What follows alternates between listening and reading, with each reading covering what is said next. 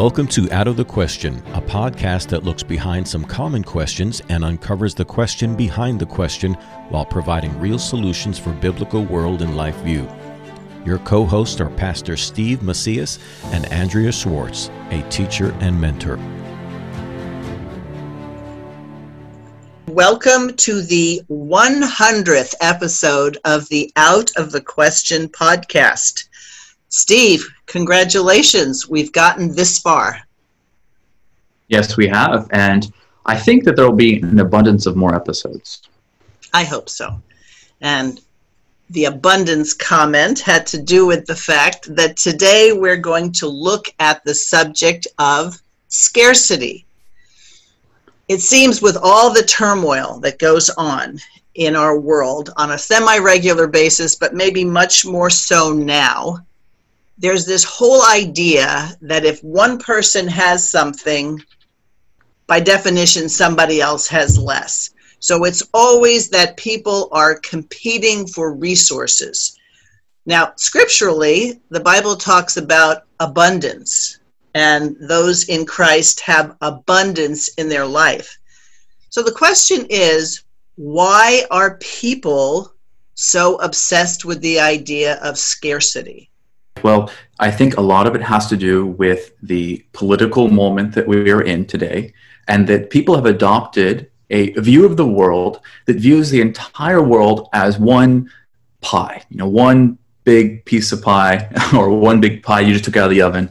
And they see all the resources, the amount of money or the amount of space or the amount of jobs or even the capacity to do something as in terms of this pie. And so when somebody gets a paycheck, it takes a piece out of that pie. Or when somebody has a, a windfall, that takes a piece out of that pie. Or when somebody becomes a doctor, now there's less spaces for someone to become a doctor. Because they view the world as this contained and what uh, economists and political scientists might describe as a zero sum game, the world sees each slice as a personal attack on them, and therefore they have to justify or work against any aggression against them by defending their pieces of pie or villainizing those who are attacking their pieces of the pie. So it seems to me that you could kind of break a mindset into two categories those who are sure there's not enough, and those who are sure that they could work for the things they want. And this really came home to me in the last three months when toilet paper became the thing that was scarce and people were lining up and it was being rationed. And you'd walk into the stores and the, the the paper goods aisle was just totally blank. And there was this frenzy that was produced by the scarcity. Now you go into the stores and somehow or other those shelves are not empty anymore and i hear people breathing a sigh of relief. It's so good that finally you know we don't have to compete for these resources. Do you think the whole idea of scarcity is something that's promoted for other ends? Certainly it's promoted for another end. There is actually a agenda behind scarcity thinking. Uh, I, I, would say that as a Christian, the scarcity thinking goes all the way back to the book, book of Genesis as an affront to God's command. Right? So God's command uh, in the book of Genesis to Adam and Eve, or to Noah, or to even Abraham, is be fruitful and multiply. You know, the idea for Adam is that the garden would cover the earth, or for Noah that his seeds would cover the earth, or for Abraham, that they would be like the sands on the seashore or the stars in the sky. They'd be so vast that they cannot even be counted. So God's worldview has always been one of plenteousness or abundance, not scarcity. Uh, the word in the Bible is fruitfulness. But the attack uh, or scarcity has really taken a foothold with uh, different movements of the last 200 years. I think if you look at uh, the political commentary. You look at people like Thomas Malthus of the 18th century, who first postulated the idea of uh, overpopulation. The I- idea was a direct affront to the call of Adam and Eve. Right? So men and women are to be fruitful and multiply. And here we have a minister in the 18th century saying, well, if everybody multiplies, eventually we will run out of space on the planet. And he had this idea that there'd be a linear growth, you know, just like we would do when we track uh, the Hebrews in Goshen or the descendants from Noah to fill the earth. He did a similar type of thing and said, well, within a generation or two, our whole world's going to be overpopulated. So we should probably limit how many people end up on this planet. But that kind of scarcity thinking is in direct contradiction with the 8,000 years of recorded creation that says that as populations increase, we don't have an increase in scarcity, we have an increase in abundance. And what men like uh, Thomas Malthus, who first postulated this idea of, of overpopulation, what they were doing is they were limiting the ingenuity of man under God's covenant. They were saying the way it's always been is the way it's going to be. But God says that you have come to do miracles greater than even Christ did. And so Christian history, a minister like Thomas should have understood, shows that individuals always find abundance in the kingdom. Yet the world says scarcity, less, limiting thoughts. So, really, we're talking about worldview and presuppositions. Uh, you go back to the book of Deuteronomy, chapter 28, where the first 14 verses talk about what happens to a people who obey God and follow his commandments. And then the rest of the chapter, which is quite a bit longer than those four, first 14 verses, talks about what happens when people don't. And in those, in that second portion, there is a lot of scarcity. There is a lot of disease. There is a lot of problems. So I think it's safe to say that man in covenant with God is going to experience abundance if he follows God's law, and man at war with God will always see a scarcity because he's working contrary to how he was created. The interest in the last 100 years has really been exemplified uh, through the movements like environmentalism or the evolutionist who used the excuse of scarcity to control who is desirable or which traits are good or which groups of people deserve to be protected. Uh, because inside uh, the biblical worldview is this idea that through abundance, the kingdom will cover the earth and everybody will become like Christ. But if you are able to turn that paradigm on its head, which is what sin did, then scarcity then becomes a type of filter by which power is consolidated not to obedience to the covenant, but to those who are obedient to scarcity. And so if you go to Charles Darwin, uh, who postulated the idea of the survival of the species, and you apply it as Darwin did to human populations, you get things like eugenics. And eugenics says that there's a a scarcity of good genes, right? So some people are going to be derelict and some people are going to be good. And so we should limit populations that are derelict, just like in evolution, natural selection limits those bad traits from getting passed on to the next generation. So scarcity became a tool or a bludgeon for men like Darwin and the social Darwinism that fell beneath him to use race or gender or class or all of these other more scarce attributes to limit who is worthy of continuing on and who needs to be eradicated. And you can see that that social Darwinism led to all kinds of strange things in the 19th and 20th century with race, but it also gave way to environmentalism. And environmentalism uh, allowed us to see the world as scarce, contrary to what God's word says, and to see the materials and resources as scarce. And therefore, we needed another power, not God, to divide and decide who deserves the resources who gets the gold, who gets the oil, who gets the water, who gets the air. The scarcity mentality of these resources then determines who's in power. And so, government organizations, whether it's the United States or the UN or the Kyoto Protocol, then come in to usurp the role of God to divvy up the resources. Now, the problem is God says the earth is his. And so, scarcity, again, is a direct affront to the idea that there's an abundance and that God's in control. So let's bring it closer to home. Um, I think a lot of people who are listening would say, absolutely, I see it.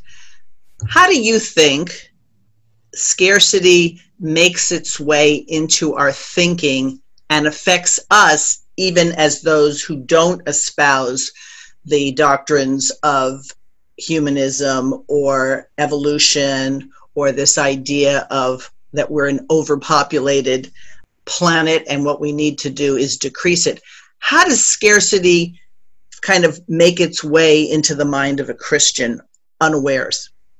It becomes a, a really apparent issue when you talk about Christian families, right? So at Chalcedon and and uh, Dr. Rushdoony would talk about the family as the most powerful institution in society. The family is uh, the, the kind of the crux of all social development. And so, if you want to see the church grow, you strengthen the family. If you want to see a godly nation, you strengthen the family. If you want to see godly children, strengthen the family. But if you take scarcity and you put that mentality into the family, suddenly who you get to marry becomes a matter of scarcity. Well, I'm looking for the perfect person who fits all of my criteria, and there's a scarcity of men that way, or a scarcity of women that way. And then if you happen to find that one soulmate, that scarce soulmate, um, then, you know, who's going to earn the money to pay for this family? Well, scarcity says, well, both people need to work and they both need to have a double income to fight the scarcity that is rent and resources and entertainment. And then when they talk about having children, scarcity creeps in here again. And while the scripture says children are a gift, a blessing, another opportunity for abundance, scarcity says don't have too many children. Maybe one, maybe two. But if you have more than that, you're going to run out of money. Who can afford to feed, clothe, and educate more than that many children? And so the family is directly assaulted in every way by scarcity. And then we can see it in a larger scale, not just on individuals, but in countries like China, scarcity teaches that the future of the nation depends on everybody having one child. Or in India, the future of this overpopulated people depends on sex selective abortion. No girls or no miss, misborn or uh, have the wrong chromosomes or the genetic defects. And then you see scarcity even in you know, South America, where forced sterilization or forced birth control, you only get government assistance if you sterilize yourself or on the hormonal birth control. So the scarcity mindset really attacks at the root the family, and it's no surprise that the the mentality pushing the scarcity is the state. So it is a stretch to say there is consummate evil behind these ideas that attack the family and make it so that God says it's the most powerful and primary of institution, but people look around and say families don't look very strong to me. So, do you think it's meant to undercut the scripture and that those who purport these things are purposely doing so because unfortunately they know more about the scripture than many professing Christians?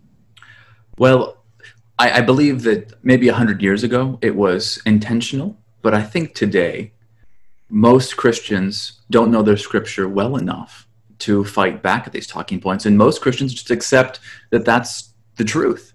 And um, so they're not actively uh, being dissuaded of what the scripture teaches. It's their churches aren't strong enough, their pulpits aren't brave enough, their Bible studies aren't wise enough to say, this is the clear teaching of God. And so they accept the teaching of the world, which says that the world is scarce, that God's not in control, that we're going to be raptured out soon to be rescued. The family appears weak because for the last 100 years in America, the family's been under attack and nobody has come to its rescue. It's interesting, even with this whole attitude towards how we're supposed to prevent illness, this latest virus that even health then appears to be scarce and you've got to try to preserve your own health and when that doesn't work then they have to accuse you of trying to mess up somebody else's health so the more i thought about this topic the more i realized that anytime there's this idea of scarcity it's trying to have people walk by sight rather than faith in God. And what it does is it undermines people's Christian witness even to themselves. Right. And it divides the Christians not by who's in the covenant and who's not in the covenant, not by who's obedient to God's commands and who's disobedient, but it divides along the haves and the have nots uh, which is not a Christian boundary, but a Marxist or, or secularist boundary. And the intention there is to move to a society where Christian boundaries are not consequential. You know, if you look at the criti- criticism of the Christian family, the criticism is that it provides a stable and consistent and regulatory environment for the individual.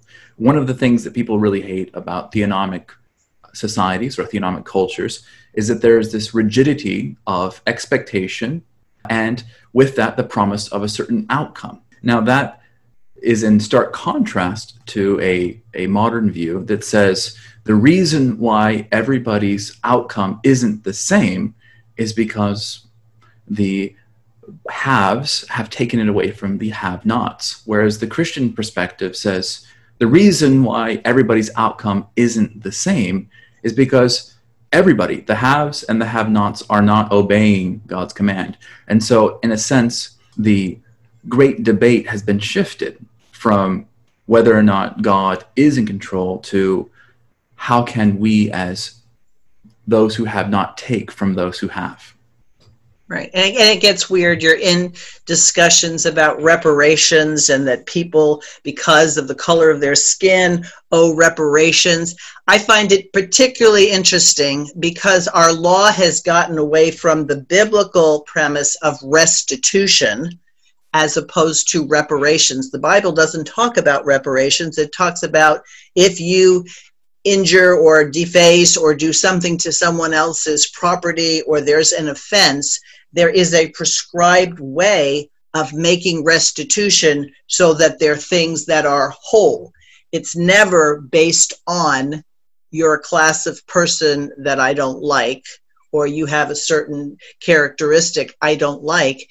That the law is extremely objective and all people have to look at the law to determine the right and wrong, which is something that's not at all prevalent today.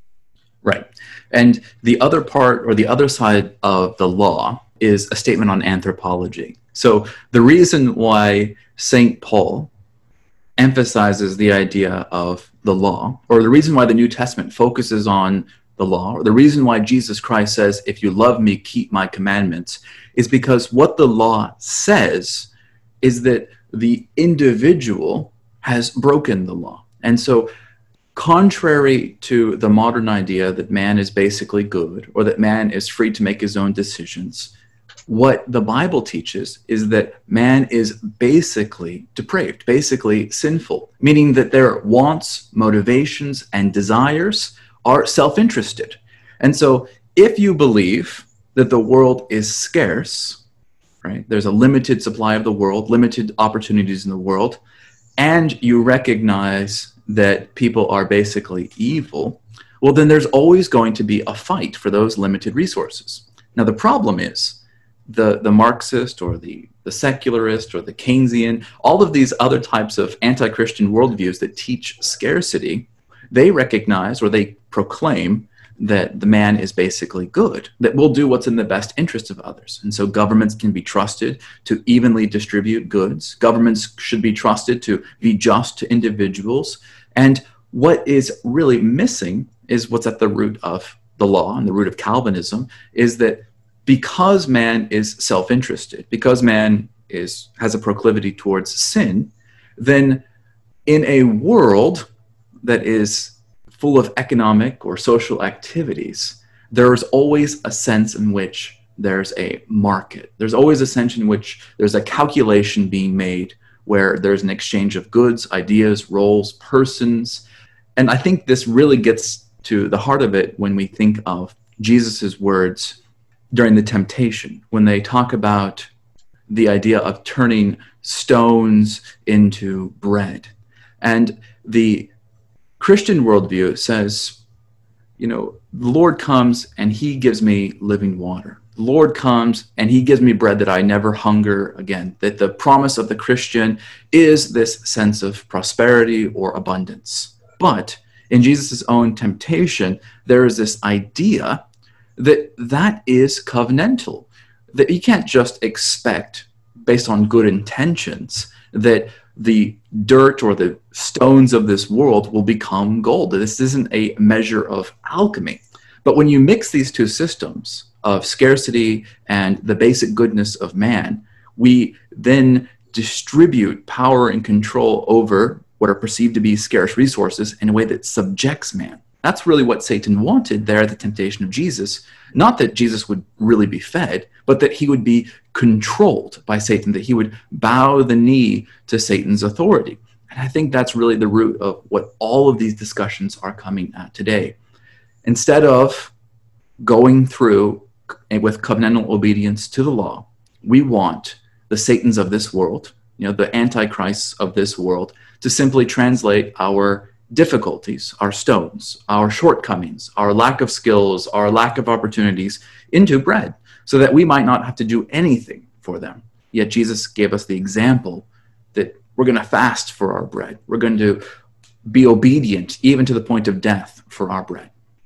I think this really demonstrates the fact that if the church understood the power of the law in force, if it understood the power of strong families rather than trying to attract individuals who would come to their churches to feel better, if people really embraced the idea that there is a war in progress, I think some people might wake up to find out they're on the wrong side. They're in the wrong army because they're fighting the wrong battle.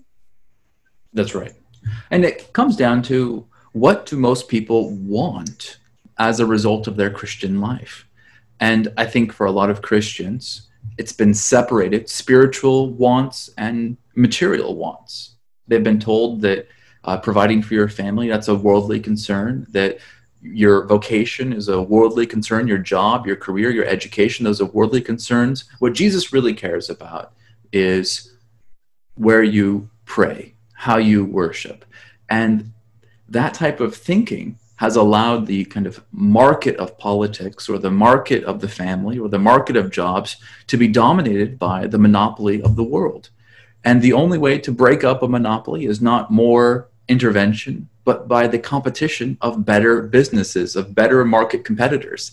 And so for the family to reassert its role as the, the chief changer in culture, we have to, again, go back and say, God has made promises to the family, promises of abundance, promises of not scarcity, and to trust the Lord in those.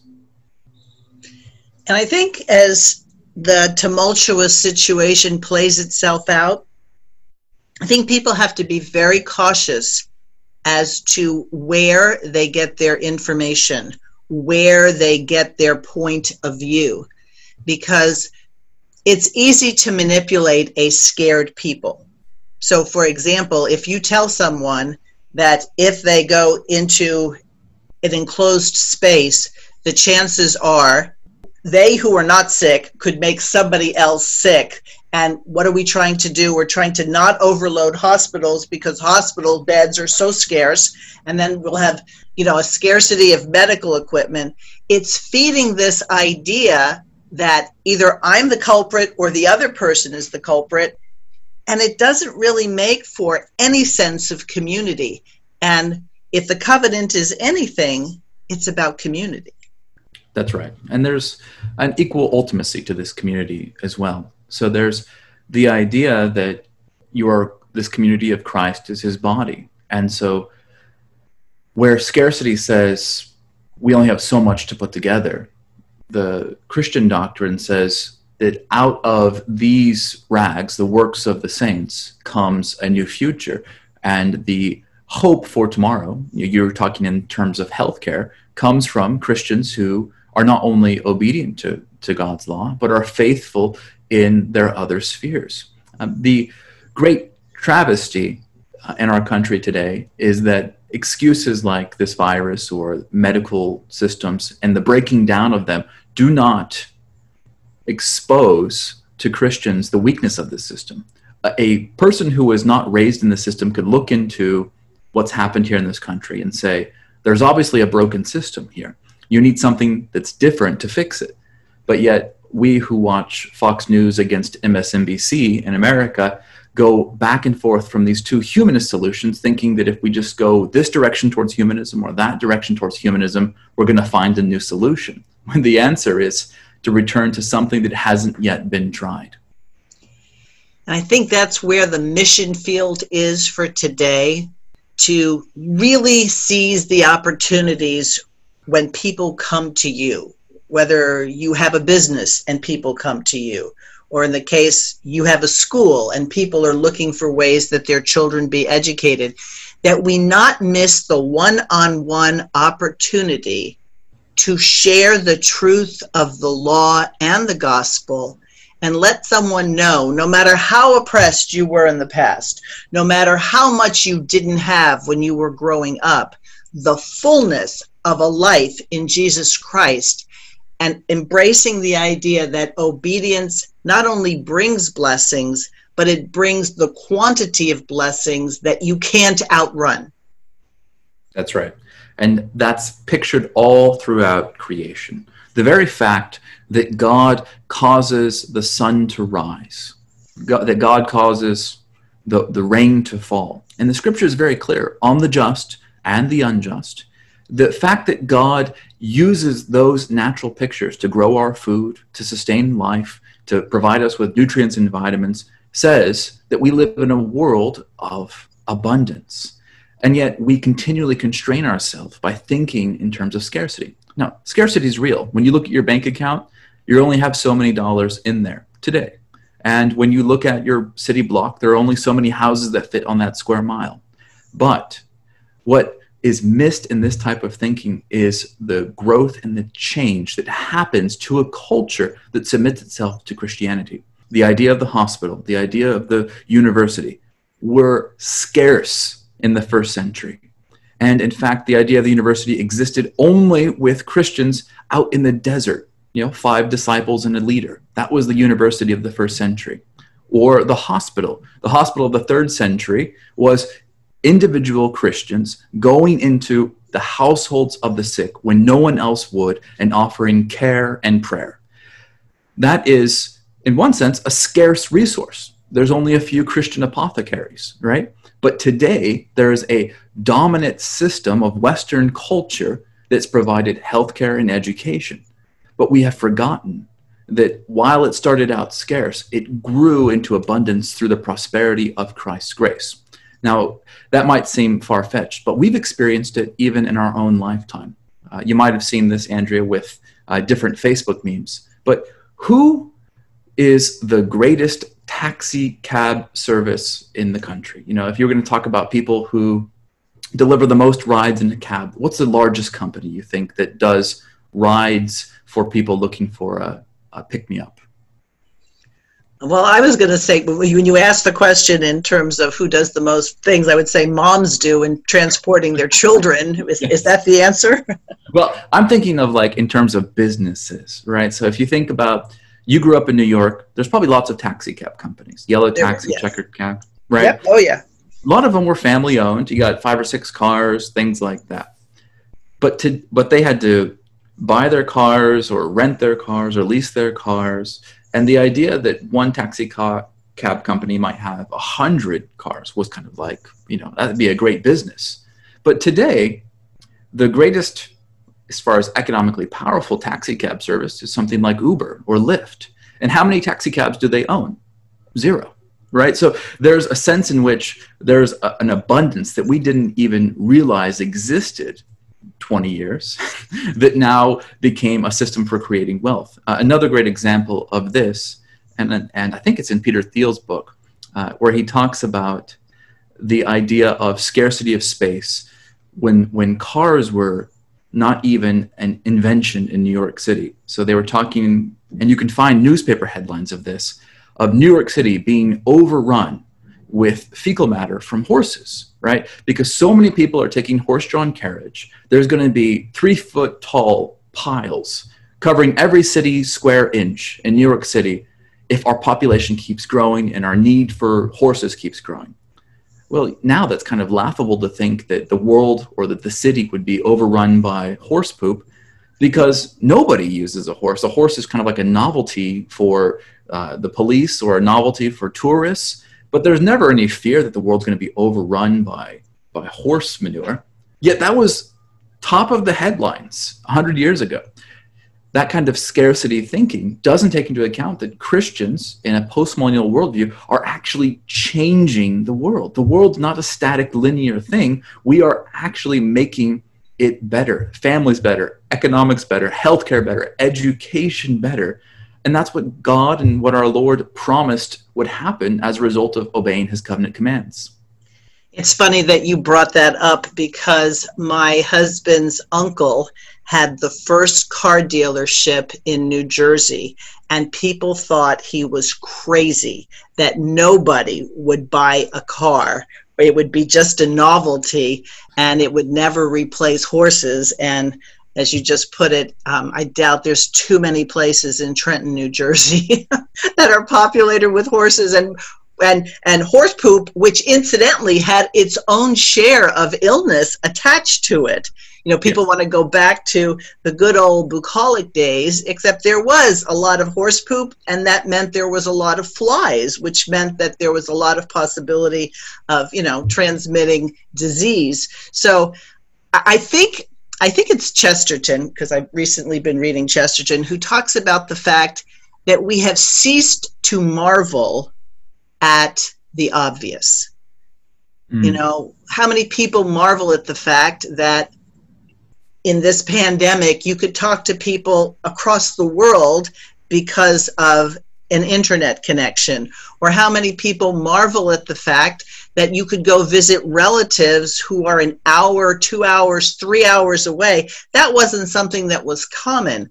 So, because we have not proceeded to thank God for the advancements that he has allowed man to do, we start taking miraculous things, which to people a couple of hundred years ago would be very miraculous, and we've just said, oh, that's just the way it is. And I think that has a lot to do with the ingratitude of our culture and the fact that people think that in order for me to win, you have to lose. Yes and there's just a an ignorance of what the foundation of of America or modern life is. Many people have this misguided notion that there was some kind of scientific revolution that happened out of nowhere and suddenly the religious foundations were pulled aside and we could finally make progress. Well, the reality is just the opposite. It's the Puritan Calvinistic foundation of America that built the university, that built the that built the academy that created the progress. And so what we're seeing today is as we lose the academy, as you know, Berkeley becomes more and more liberal, that they don't even understand basic biology, that we're going to begin falling into mistruths in other areas. You know, you keep talking about this this virus. One of the great disservices or one of the great travesties is as much information we have, as quick as we have it, it's easily manipulated by those who have ulterior motives. They want to win elections, they want to win authority, they want to take political power. And so they don't really care about the truth of it. They're not bound by a commandment that says don't bear false witness. Instead, they use the advance, advances of Christendom as tools to undermine the very foundation that they've built. And I think you hit the nail on the head there. They start looking for salvation in man-made systems because they see the threat you know whether which side of the aisle you're on you perceive the other person as having points of view that are threatening to you but the the hymn that says my hope is built on nothing less than jesus love and righteousness and of course righteousness means justice so if we do get back to what Dr. Rushdoony was promoting, the idea that God's law to us is his grace to us. And that if we want to prosper and if we want to succeed and if we want to experience the abundance, we must have eyes to see it.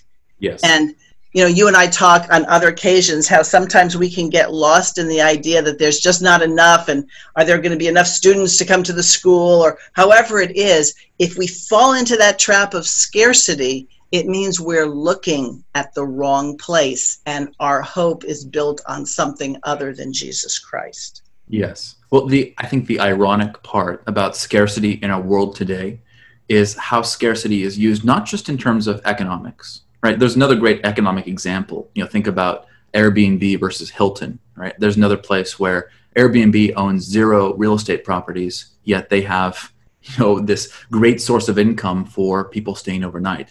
But it's not just economics, it's sociological, it's personal. When you open up your cell phone and you have access to Facebook or Instagram, there are pictures of prosperity, right? Whether you're into fitness, there are thousands of accounts created every day of people living healthy, fit lifestyles. Or there are thousands of accounts every day of people sharing their pictures of their wealth, cars, houses, things like that. But the strange thing is, even though those pictures of abundance, whether it's abundance in health or abundance in wealth, even though those are more prevalent, we get the impression that those make it more difficult to be healthy or wealthy. Uh, and, and it's very strange because you'll see in some circles this as an escape from the responsibility of that thing they see. So you take somebody like me who's slightly over the average BMI, right? So you could do for some dieting and some running, and you show me my Instagram feed, and I'll see all these pictures of young men who do lots of push-ups and have chiseled abs, and my immediate envious temptation because of my scarcity thinking is to say, oh, he's probably on steroids. Oh, they probably don't enjoy life very much. Oh, that's so unrealistic. And what I'm trying to do is escape the responsibility of the discipline that it took to get to be that person. What I should see is if that guy, who's not nearly as smart as me, who's not nearly as Christian as me, who's not nearly as capable of me, if he can get to that physique, then I should be able to do it too. Yet our natural sinful and envy driven inclinations try to throw off that sense of personal responsibility and make excuses. I mean, I think probably women do the same, but we do the same thing in our families. We, we make these excuses about why we are the way we are, why we're poor, why we're stuck, instead of seeing the other people around us of examples of how it's possible to escape our scarcity. Right, right. And so I think it'd probably be a good lesson for everybody to catch themselves when they're thinking there isn't enough or I have to preserve something because it won't be here tomorrow. I discovered it in my own life. I, when I every now and then I get this urge to clean a closet or a drawer, and I find these things that I have saved to use for a special occasion, which I totally forgot I had. And so I've tried to get myself into the habit of using the things I like. So if I really like this particular dress, instead of not wearing it because I might stain on it and then it won't be able to be worn again, if I enjoy it one or two times and then I stain it irrevocably, you know, irrevocably, then you know what? I got two nice uses out of it. But instead of this idea that we can't use what we have because we're afraid if we use it, then we don't have more. Yes. I mean, ultimately, the one of the greatest dangers of scarcity is it allows into your mind this idea of pre-planning or control or the anxiety that somehow your future is limited by the conditions of this world. But the Christian life is all about new birth, about the phoenix rising from the ashes. And so, as good Reformation Christians of a postmillennial mindset, we look at every sphere of life and we say, no matter what condition it finds itself today, whether the family is plagued by a 50% divorce rate, or whether the, the church is full of hypocrites. We say the promises from the scripture are objective and they're permanent and they're eternal because they come from God. And so, whether we start today with the church as it is or the family as it is, we can claim the abundant promises because their strength, their vigor, their power doesn't come from this world. It doesn't come from even our efforts. It comes from the faithfulness of God. And so Christians should be encouraged, not discouraged, when they see a world in trouble, because we have the answers to make it better, bigger, and more abundant. And I like that. The Christian has an abundance of solutions, and the goal would be to educate people to understand that their greatest enemy is not the person with more money or the person who has a certain color skin or the person who has all these belongings. Their greatest enemy is themselves in violation of God's law. And if we help free people from that slavery, no one will ever be able to enslave them. That's right. The Christian always lives in that tension.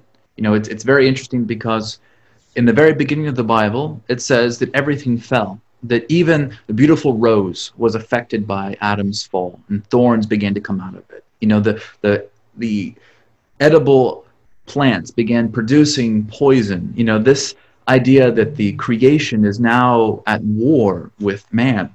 But at the same time, if you read through the book of Psalms, it says that this creation is good. How is that possible? It's because as God works throughout history, he's reversing the effect of Adam's fall. Ultimately, through the once and for all sacrifice of Jesus. But then we, as his vice regents, are working out uh, those kinks in the system, those injustices or those inequalities. And the greatest promise of the Christian is knowing that Christ said, I will be with you always, even unto the end of the age. And so now we don't have to despair or worry about how it's all going to work out, but rather just trust that the Lord says He's going to give us everything we need to make everything He wants. And for me, that means prepare for abundance. And that may sound like a strange idea, but I remember once somebody posed the question to me What would you do if you had a million dollars? And the idea was you had a million dollars, but you had to spend most of it on something other than yourself. And all of a sudden, I was thinking about what I would do, what sort of things would further the kingdom. And my conclusion was, I think I'm going to need more than a million dollars. because the the goals and the, the purposes that I would see that would be important to fund and to help. So um, I started thinking, wow, okay, well, if I got a million dollars, I'd have to prepare for God seeing to it that I would have a couple more. Right. And and this kind of mind shift is important. There's a, a fun book. I'm not sure how valuable it is for all of our listeners, but you've probably read it called Rich Dad, Poor Dad. You've heard that. And the basic yes the basic premise behind the book is this this young man is debating between these two fathers about perspective and his his poor dad has excuses for things like well, uh, why are you poor well because i have so many kids or why can't we get x or y well because we can't afford it and he says that the the rich dad doesn't allow himself to think that way he says, Well, why can't we have this? Instead of saying, I can't afford it, they ask the question, What can I do to buy it? Which seems very simple, but it's a paradigm shifting idea, especially when you apply it to Christianity. If you were to say, Why is the church so austere? Or why is the church not able to answer these questions? It'd be easy to say, We can't afford it. We can say the, the teaching is terrible, the seminaries are terrible, the Bible study books that are being published by Christian publishers are terrible. It's easy to focus inwardly that way and be the poor dad. But if we take the other perspective and say, you know, there's a there's a long trajectory of the church. It's going to have another several thousand years ahead of us. What can we do to make the church afford the leaders it needs? Know, what can we do today to prepare the way for those next leaders? And that's going to give you completely different results. Instead of saying, there's a scarcity in time, we have thousands of years. Instead of saying there's a scarcity in people, we say we have all the earth. And we have the promises that those things are going to change and transform as we trust God with them. I think that one of the greatest gifts to the church today is this coronavirus, right? It's really exposed how much we have failed to make Christ's covenant an important part of our daily life. The church has been labeled as non essential. People have not met in churches. But yet, here we have people who are now reevaluating the priorities of the future. And so I hope that when this crisis pass, when people evaluate what is the future, they don't trust in the counties and health systems and unemployment checks and employers that failed them today, but rather look to build a solution that says when hard times hit, I want to be able to trust that the support of the church is going to carry us through. Yes. We need to see the abundance around us and to make use of those very, very valuable gifts that God has given us. Amen. And uh, I'd like to just close by inviting any of our guests to uh, email us any questions and to remind them uh, of the preacher's favorite verse, you know, right there where we talk about tithing. And uh, in the Bible, it says that if we test the Lord in our gifts and offerings, right, bring into the Lord's storehouses your gifts and offerings, and see if he will not pour out a blessing so abundant that you will not have room to store it. Now, do you approach your family that way? That if you just invest in your family, that the God will pour out the blessing on your marriage, on your children. If you invest in your business, God will pour out the blessing on your clients and on your products. If you invest in your education, whatever it may be, test the Lord in these. Bring your best and your riches to Him and watch Him fill up your storehouses. Good enough. And to contact us, as Steve just mentioned, out of the question podcast at gmail.com. And Steve, I look forward to episode 101. Thanks for listening to Out of the Question. For more information on this and other topics, please visit chalcedon.edu.